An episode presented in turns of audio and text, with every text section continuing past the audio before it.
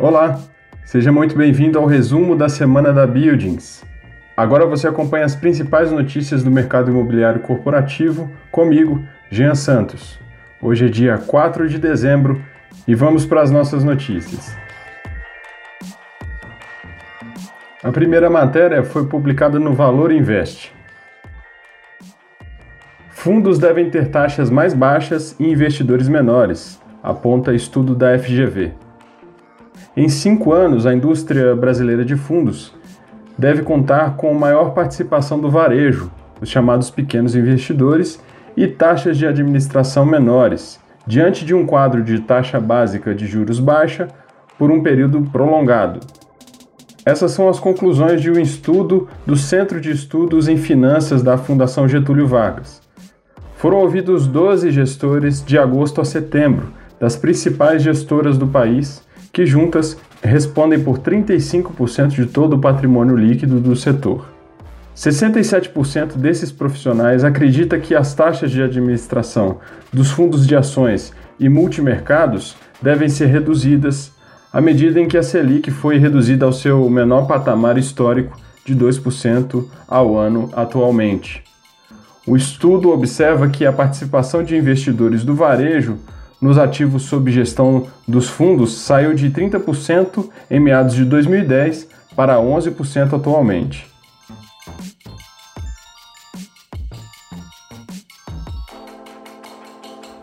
E nossa próxima notícia foi publicada na Época Negócios.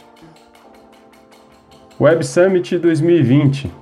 Os escritórios não vão morrer mas precisam mudar para continuar relevantes. Na briga entre escritório e home office, os dois carregam vantagens e desafios, e o custo-benefício varia entre os profissionais, áreas, empresas e até países. Mas uma coisa é certa: a experiência com trabalho remoto em 2020 deixará marcas permanentes e as empresas precisam repensar os seus espaços se quiserem mantê-los relevantes. Esse tema foi discutido em um painel do Web Summit 2020 na última quarta-feira, dia 2 de dezembro.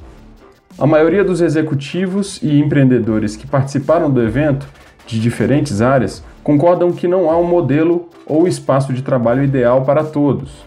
A experiência com o home office é diferente, por exemplo, entre quem tem um cômodo para trabalhar isolado e quem divide um espaço comum com os familiares.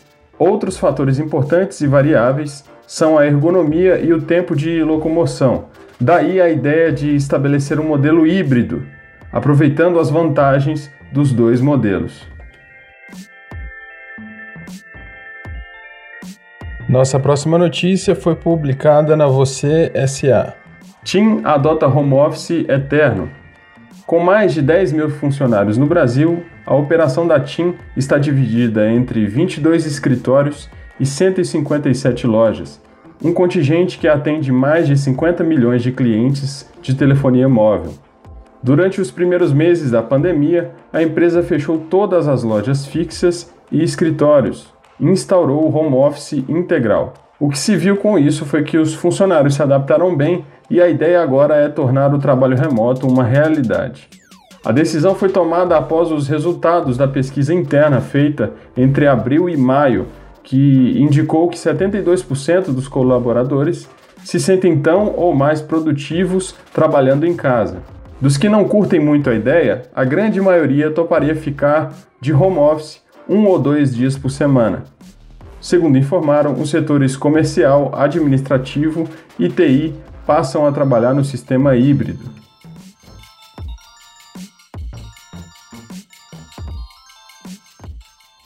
Nossa próxima notícia foi publicada no UOL. BBM Logística acelera o posicionamento no segmento de e-commerce com a compra da Diálogo, um dos maiores operadores logísticos do modal rodoviário do Mercosul e que recentemente divulgou os resultados do terceiro trimestre com recordes de crescimento, anunciou mais uma aquisição importante para encerrar o melhor ano de sua história. A BBM adquiriu 100% da Diálogo Logística, empresa que atua com destaque na entrega de e-commerce com aproximadamente 30 mil pedidos por dia e cobertura de cerca de 1.800 cidades e forte crescimento ao longo de 2020. a empresa obteve mais 103% no faturamento bruto acumulado até outubro, em comparação ao mesmo período de 2019. Na opinião de André Prado, CEO da BBM, aspas, essa aquisição acelera o nosso crescimento no segmento de e-commerce através da aquisição de uma empresa que é referência tecnológica e de processos no setor. Fecha aspas.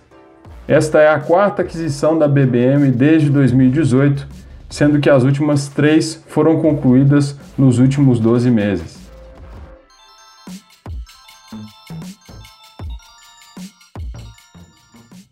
E a nossa próxima notícia foi publicada na Folha de São Paulo. Fundos imobiliários vão às compras. Com o home office avançando em razão da pandemia, houve quem sentenciasse ao ostracismo os investimentos em escritórios. Não é bem isso que ocorre na prática, ao menos entre os fundos de investimento imobiliários. No ano passado, os negócios aceleraram, chegando a 46 aquisições no setor.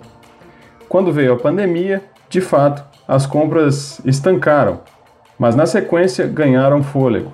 Os fundos já compraram 32 imóveis nesse ano. Desse total, 23 foram adquiridos de março para cá, já na pandemia. No ano passado foram 46 aquisições e a previsão era de crescimento em 2020, mas o resultado está longe do desastre preconizado. Fernando Diziacas, sócio-diretor da Buildings, foi entrevistado pela Folha de São Paulo e apontou que o crescimento é um dos efeitos da queda da taxa básica de juros, a Selic, hoje na mínima histórica de 2% ao ano. Abre aspas. Os juros em queda pressionaram a busca por outras opções de investimento. Nessa procura, os fundos caíram no gosto de um público acostumado a investir em imóveis. Fecha aspas. Com o preço de entrada menor, os investidores foram voltando ao fim de outubro, os FIIs contavam com 1,1 milhão de investidores pessoa física, um crescimento de 70,5% em relação aos 645 mil de 2019.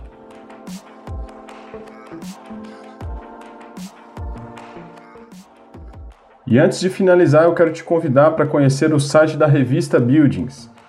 Lá nós publicamos todos os conteúdos, entrevistas e análises produzidos pela Buildings.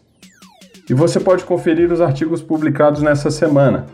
Um resumo dos números atuais do mercado de escritórios em Belo Horizonte e uma entrevista exclusiva com a diretora executiva do Hospital Pequeno Príncipe. Nessa entrevista você pode conhecer um pouco mais dos 100 anos de história do Hospital Pequeno Príncipe e também como você pode ajudar. E por último, eu te convido a conferir a live de lançamento do Funds Data. O Funds Data é uma plataforma pensada para o investidor pessoa física. Nessa live você pode conferir todos os detalhes da plataforma. Bom, eu vou ficando por aqui. Eu sou Jean Santos. Espero que você tenha gostado desse resumo. Tenha um excelente final de semana e nos vemos na sexta que vem.